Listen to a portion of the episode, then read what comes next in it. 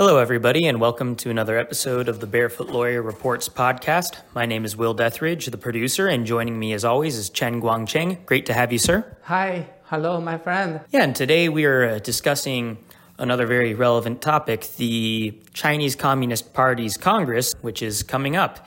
Guangcheng, oh, what, what's going on in uh, China right now? Uh, before the Congress is being held. Yeah, yeah. Before one month ago, the Communist Party started to do the surveillance job in mainland China, in the whole country. Uh, I saw some uh, activists. They have to, uh, they have they have to do the forced travel in uh, mainland China. You know, every sensitive sensitive uh, time coming, the Communist Party will order the special police to come to the activists, the human rights lawyers, the artists' house to ask them to do the forced uh, travel. Mm-hmm. The, the usually uh, one activist, the Communist Party will order the, uh, two or three special police and take them take him or take the person and go to another unfamiliar place to, to see something. But everyone knows that that is not travel, right?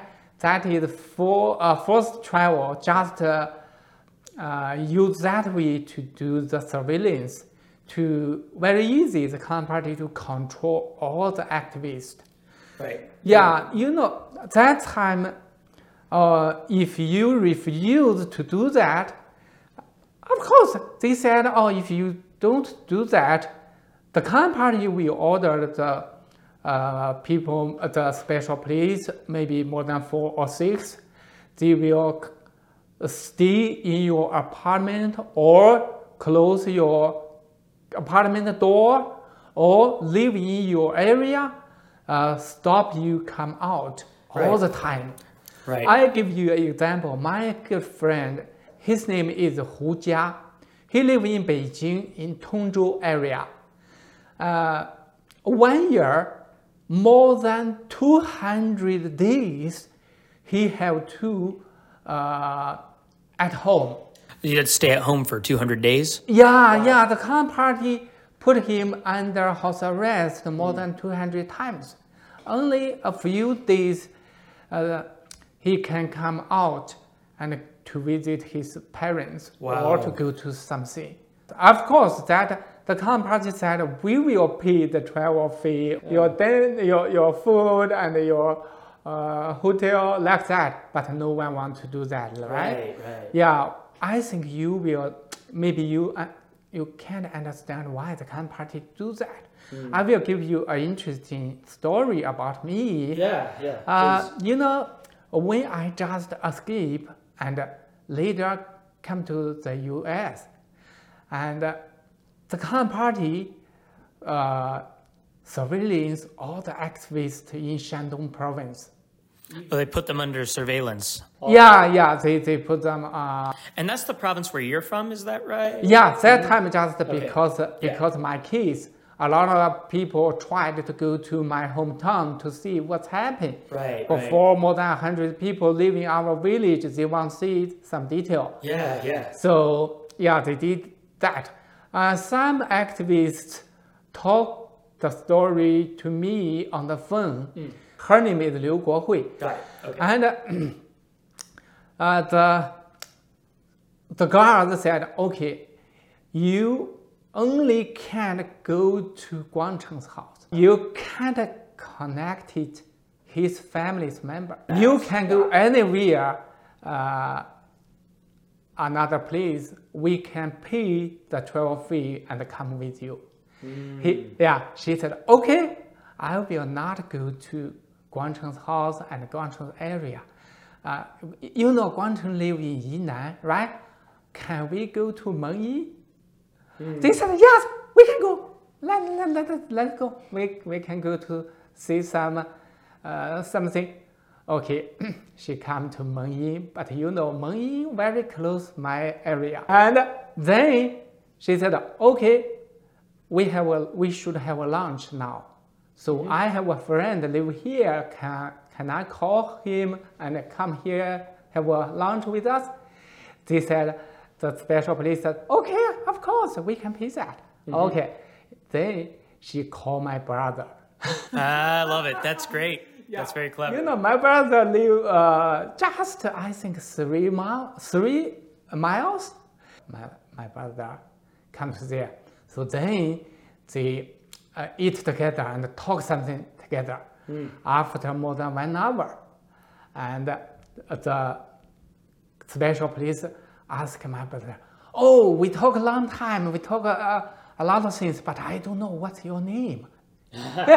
he said, "Oh, my name is Chen Guangfu.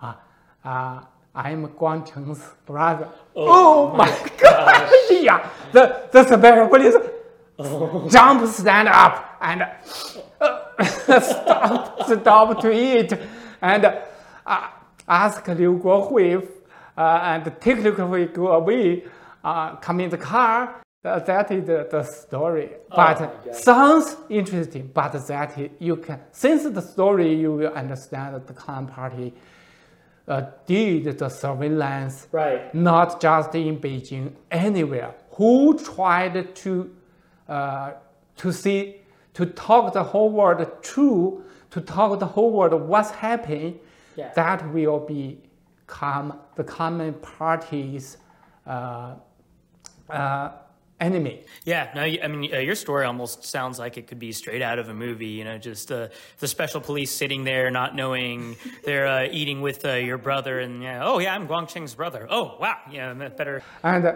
you know, yeah, as that uh, the Communist Party, yeah, spend a lot of money Right. to do that in uh, more than the military. Yeah, so the Communist Party think the Chinese people is the first enemy in the whole world. Right, they treat their own citizens as if they're, you know, uh, threats, as if they're, you know, possible domestic threats or terrorists like that. It's Yes, yes, yeah.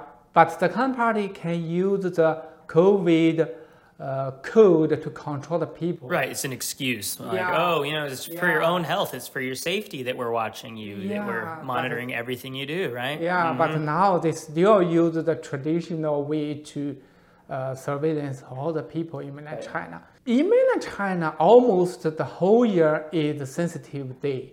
So you know, yeah, yeah, every, yeah, I said some people it was up to 200 days that they were under surveillance. Right. yeah, yeah, Wow, more yeah, than that's more most than of the half, year. more than half. Wow, Yeah, yeah. wow. So, so that that is the mainland China.